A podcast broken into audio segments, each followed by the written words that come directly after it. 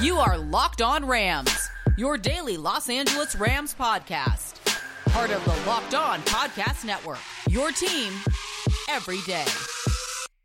Rams Nation, what's happening? It is your boy, your host, Sosa Kremenjas, a fantasy analyst at Pro Football Focus, and your host of this extravagant, dope, Locked On Rams podcast, your number one daily podcast covering the Los Angeles Rams.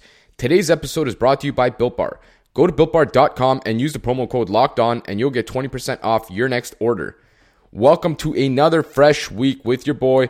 This is going to be your Monday episode of the Locked On Rams pod. We got another five episodes, one every day coming for you this week. It's going to be another good week of offseason coverage for the Los Angeles Rams. And today's episode is going to be an interesting one. We're going to talk about three separate topics like we usually do. And we are going to feature the safety positional review. We're getting near the end of this positional review series, so make sure to stay tuned for that. We're going to dive into another segment of the Mock Draft Monday. In segment two, I did another mock draft using the PFF Mock Draft Simulator, came away with some new names. I think we're going to have some fun breaking those guys down. And then in the final segment, we're going to talk about the finalized coaching staff for the Rams entering this 2021 NFL season. There's been a ton of shakeups. And not only that, but a lot of the coaches on the staff currently got some different roles. Some guys got some promotions, so that was good to see. But we're going to take a look at that in the final segment. And I did mention that we are going to begin with the safety positional review, and we are going to use the PFF numbers, the in depth numbers here to help us break down how the safety group worked out for the Rams this past season. As we know, I did split up the safeties and cornerbacks. There was probably just a little bit too much to talk about in one segment. The cornerbacks get an A plus for me, the most dominant cornerback unit in the NFL. And now we're going to dive into the safeties who maybe were every bit as good, if not as good, definitely very close because they had one of the premier elite safeties in the league this season in John Johnson. According to PFF, he was the third highest graded safety with an 85.3 overall PFF grade. Now, their second highest rated safety was Taylor Rapp, who did not have the season that he wanted. He only got to play in nine games. He only started, I believe, five and it was pretty much a lost season for him, unfortunately. Going into the season, he had a hamstring injury, which didn't really allow him to start the season off right. Jordan Fuller grabs the starting spot because of it, and then Rapp kind of comes in, plays okay, and gets knocked out again. And we never really heard anything from him or an injury update or anything of that nature while he was on IR, but he finished the season out on IR. But it was an unfortunate season for him in general. Now, he did rank 34th among all safeties in PFF grade with 67.5. So it wasn't all that bad, especially for a guy who we know can play a lot better. And the last graded safety for the Rams, the last guy that qualified with the minimum snaps requirement, was Jordan Fuller as the 41st graded safety with a 65.6 PFF grade. Now, when we dive into the actual numbers, John Johnson was targeted the most often, which makes sense. He played the most coverage snaps for the Rams in their secondary. He was targeted 66 times and gave up 50 receptions, which I know seems like a lot, but it was only for 353 yards and three touchdowns, 18 first downs, though he did have one interception and seven forced incompletions, and he was very good and asked to do a lot in terms of his role as the premier safety for the team. He had to drop back in single high coverage at times, and we've seen a lot of range in those instances. And specifically, the one game that I recall was the Chicago Bears game where he broke up multiple deep passes. He had to go into the box, play as a pseudo linebacker, had to get physical with his run fits. He was really asked to do everything man coverage against tight ends, and he showed the ability to do all of that. When you look at the passer rating allowed, a 96.3, not very bad. That's a lot less than a guy like Jordan Fuller. It is a little bit more than Taylor Rapp, but Taylor Rapp had a much smaller sample size, and that's why we're going to continue with these names here. Jordan Fuller targeted 35 times, gave up 26 receptions, 385 yards, so targeted about half the times that John Johnson was, and actually gave up more yards. He also gave up three touchdowns, 17 first downs. That's just one less than John Johnson. Though he did have three interceptions, two against Tom Brady, which was kind of funny. They were both the 199th pick in their respective NFL drafts. That's kind of a cool tidbit there, but he was a solid playmaker, six round rookie. He came in and immediately established himself as a potential starter. And I feel like he started the season a little bit stronger than he ended it, but he did have a midseason injury, knocked him out for a couple of games, and it slowed down his progress a little bit. But very solid rookie season. You never really expect guys in the sixth round to come in and start from day one. But he managed to do that, filled Taylor Rapp's role while Taylor Rapp was nursing that hamstring injury, which kind of screwed up the beginning of the season. And ultimately, Fuller is a guy to keep your eyes on moving forward. I think the Rams really like him, his leadership ability, a lot more of the stuff than just on the field stuff. And when you look at the passer rating allowed, 102.7, that's the highest among the safeties on the team. But again, he was asked to do a lot as a safety as well. And he was really just thrown into the fire, if we're being quite honest here. The remaining names didn't have many big sample sizes, obviously. Taylor Rapp allowed nine receptions on 11 targets. Nick Scott, six receptions on 10 targets. Terrell Burgess, four receptions on seven targets.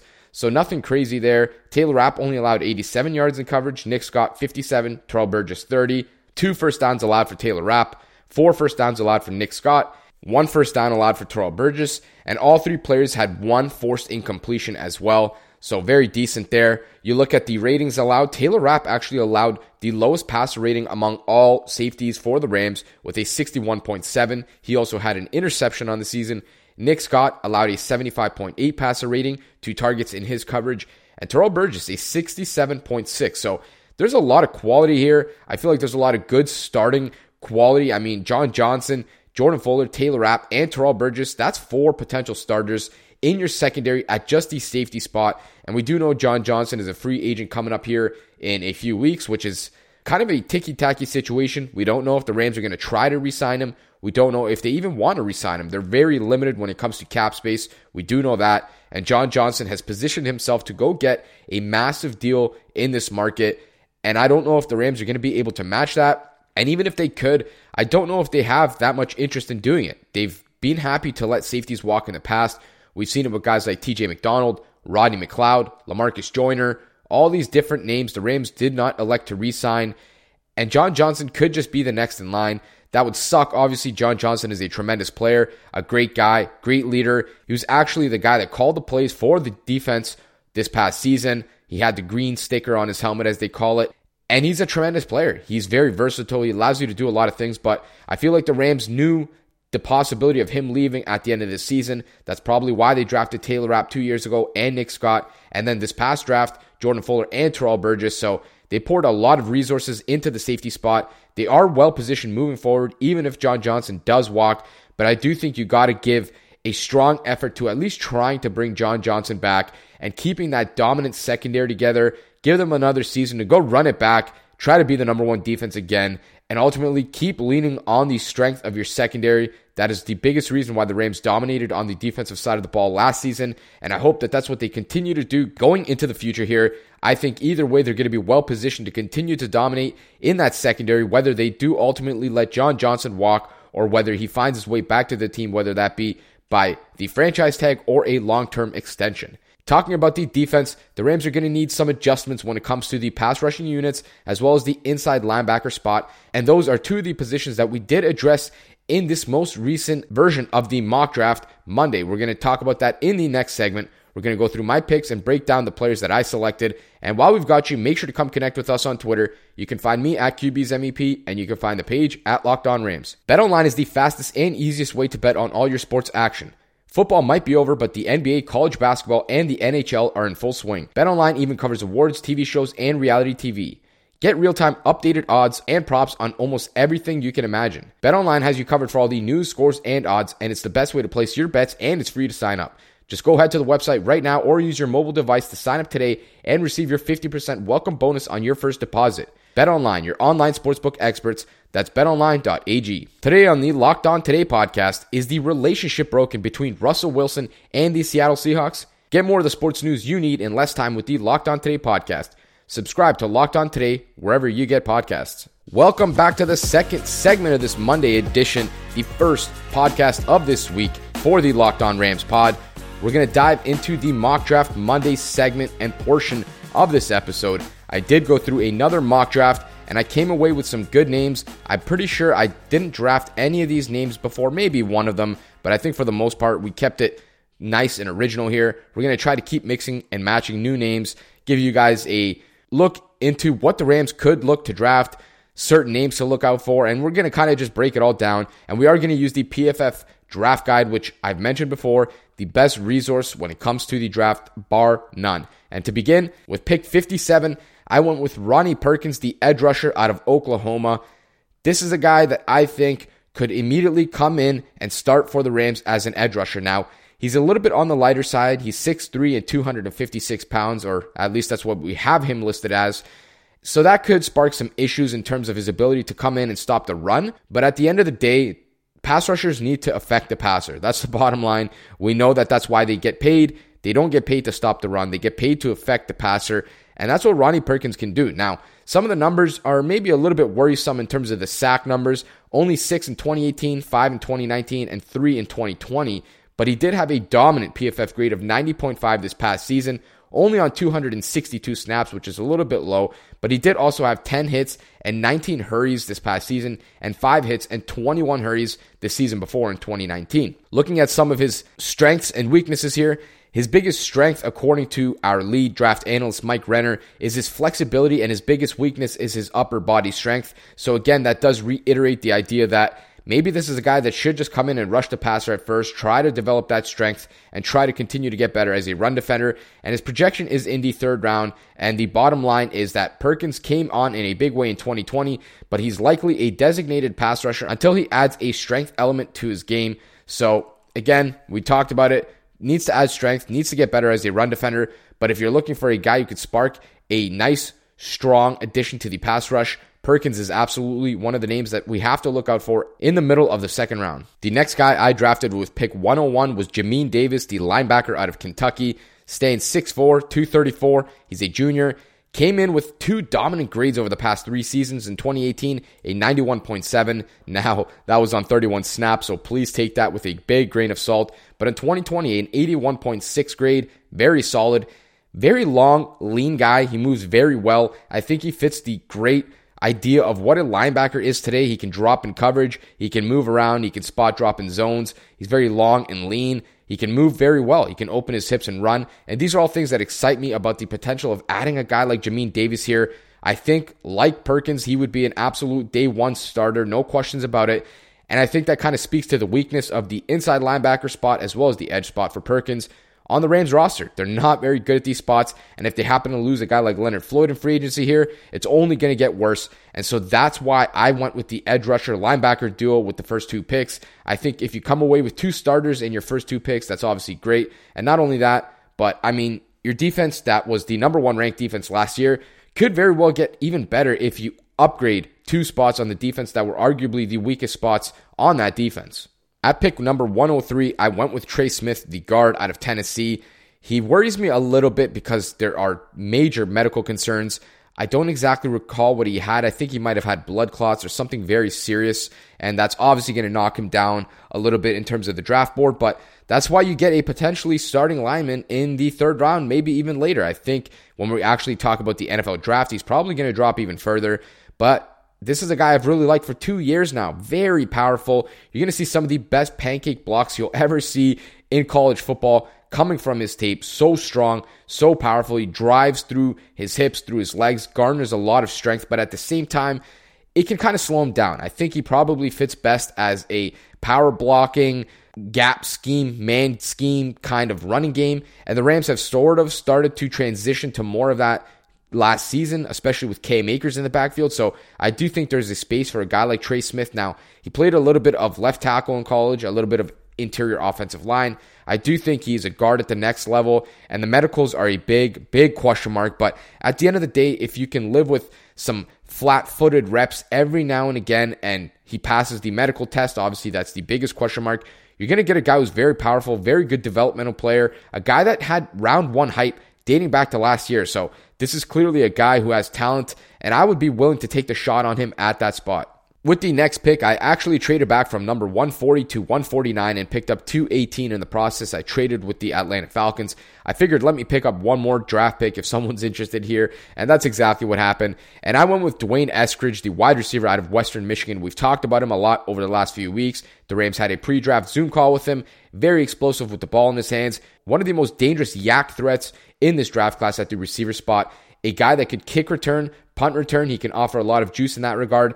And at the end of the day, he is a guy that can take the top off of the defense. Very dangerous vertical threat. He brings another element of explosiveness to the Rams offense. And that is exactly what they should look for in a wide receiver if they have any interest in actually adding to that room in this draft class. And with the final three picks at 210, 218, and 251, I went more with positional needs as opposed to guys that I necessarily love in terms of the development potential. But I drafted Shemar Jean-Charles, the cornerback out of Appalachian State, William Bradley King, the edge rusher out of Baylor, and Kenny Yeboah, the tight end out of Mississippi. I think all three guys would add a little bit to the roster in terms of some skills that they do bring to the table. Bradley King, he went to the Senior Bowl. We got to look at that specifically, as did some of the former names like Trey Smith and Eskridge.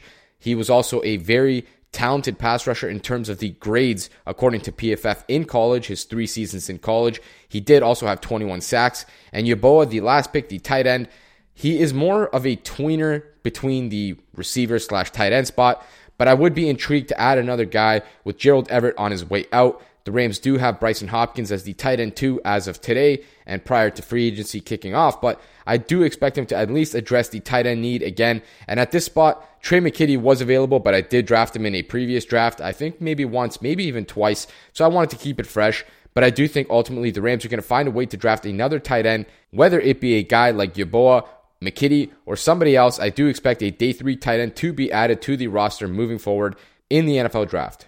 That is the end of this segment. Another mock draft Monday wrapped up. We're going to keep doing that next week. But going into the last segment, we're going to talk about the coaching staff, which has officially been technically finalized by the Rams as of right now, going and heading into the new, fresh 2021 NFL season. And make sure to keep checking back in with us at the Locked On Rams podcast. This week, we're going to have cap guru and salary cap expert, my colleague at PFF, Brad Spielberger, help break down what the Rams are looking like in terms of their salary cap situation and guys they may be able to re sign, as well as some potential price tags for those guys. The fitness industry is incredibly confusing and oversaturated with BS. On that note, there are plenty of protein bars and protein snacks on the market and I promise you, I've tried all of them throughout my 155 pound weight loss journey, and none of them compared to the Built Bar. The Built Bar is by far the best protein bar that I've ever tried. I've tried them all, like I said. They have a different kind of texture. It's more cakey, it's more brownie, batter like, very different compared to any other protein bar I've ever tried. They have so many different flavors, 18 to be exact. Very delicious ones. I'm telling you, you cannot get bored. They're all very different. You got some coconut, you got German chocolate cake, toffee almond, really everything you can imagine. They're super, super delicious. They're healthy. They're low in calories, low in sugar. They have 19 grams of protein per bar. They're high in fiber and they even work for you if you are on the keto diet. And you even get a free cooler with your purchase while supplies last. Just go to builtbar.com and use the promo code locked on 20 and you'll get 20% off your next order. Just use the promo code locked on 20 for 20% off at builtbar.com. NFL analyst Brian Peacock and former NFL scout Matt Williamson host Locked On Peacock and Williamson every Monday through Friday. Brian and Matt give you the national perspective all around the NFL, covering all the latest news and insight on every game, team, and move around the NFL. Get your picks, previews, and much more every weekday with the Peacock and Williamson podcast, part of the Locked On Podcast Network. Subscribe wherever you get your podcasts. Welcome back to the final segment of this Monday edition of the Locked On Rams podcast, your favorite podcast covering the Los Angeles Rams.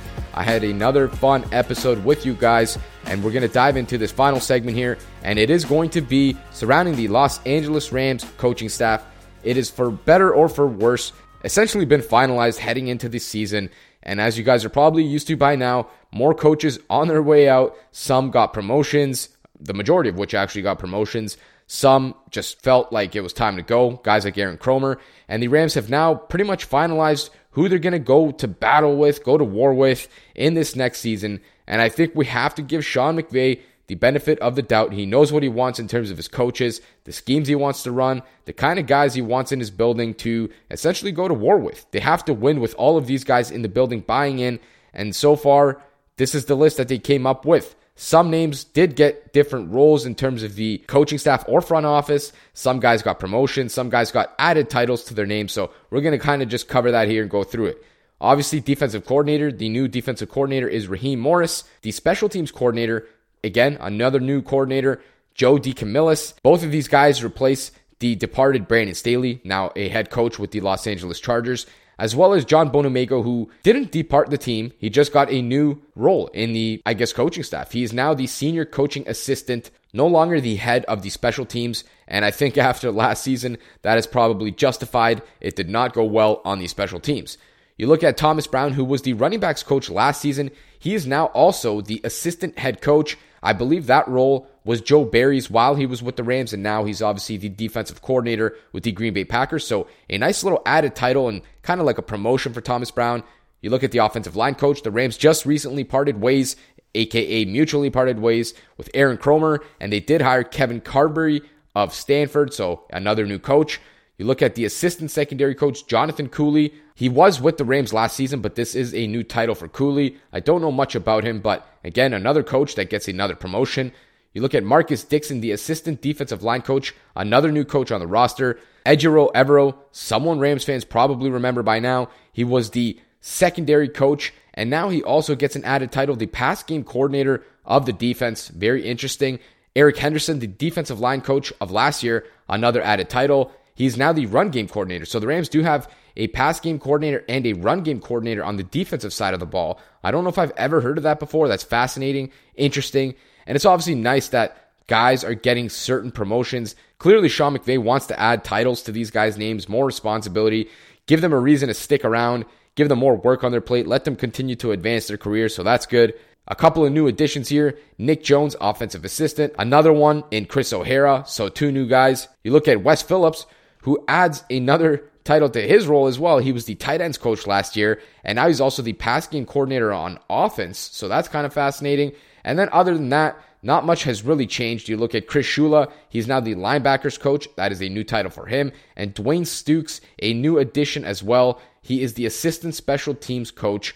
He was not with the team formerly. So a ton of shakeup, as you can imagine. There are probably five, six, seven coaches that are brand new to the Ram staff. And then you look at the other side of it, a lot of guys that were with the team last year either transitioning into new roles or getting promotions, so to speak, getting new job titles, probably putting a little bit more work on their plate, letting them continue to add stuff to their repertoire. These are guys that obviously, like regular people, want to add things to their resume, so to speak, more roles, more responsibility, the ability to do a lot of different things. All of these guys, I'm sure, have aspirations to become head coaches or, you know, advance their coaching careers. And I think Sean McVay has done an amazing job at allowing his staff over the past four seasons and now especially going into this season to continue to advance their careers. He's never really held anyone back.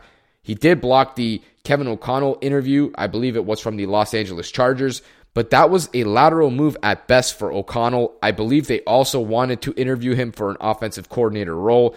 Now, he could have called plays there, I think, and he doesn't call plays for the Rams, so it is a bit of a tricky situation with that. But at the end of the day, Sean McVay has done a good job at developing his coaches, giving them responsibilities, giving them more tasks, more things to delegate in favor of those guys. They've all really went on to different spaces.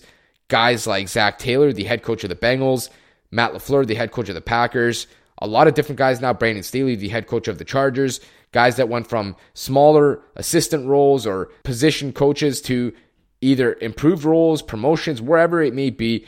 This is a coaching staff. This is a franchise and a building that does a good job at getting these guys advanced in their careers. And I think you have to take your hat off to Sean McVay for building that foundation and really giving all of his guys a chance to always go succeed elsewhere. And I think it begins with things like this coaching staff here. You see a lot of guys getting promotions for their hard work, see guys getting added titles to their names, more responsibilities. Hats off to Sean McVay. I think the Rams do a great job and are one of the key franchises when it comes to actually developing their coaching staff and helping these guys move on for future success at different spots throughout the league. That is all we got for you guys on this Monday episode of the Locked On Rams pod. I appreciate you guys as always for sticking around for the whole episode. It was a good episode as always. I think we got through plenty for just one episode. And make sure to keep checking back in with us. We're going to continue our offseason coverage for the Los Angeles Rams. And I did mention earlier that we are going to get PFF salary cap expert and cap guru Brad Spielberger, my co-worker at PFF, to come break down what the Rams situation is when it comes to the salary cap. Just a reminder, you can come connect with us on Twitter. You can find me at QB's MEP and the page at Locked On Rams. And please subscribe or follow to get our latest episodes, content, breaking news, and a whole lot more.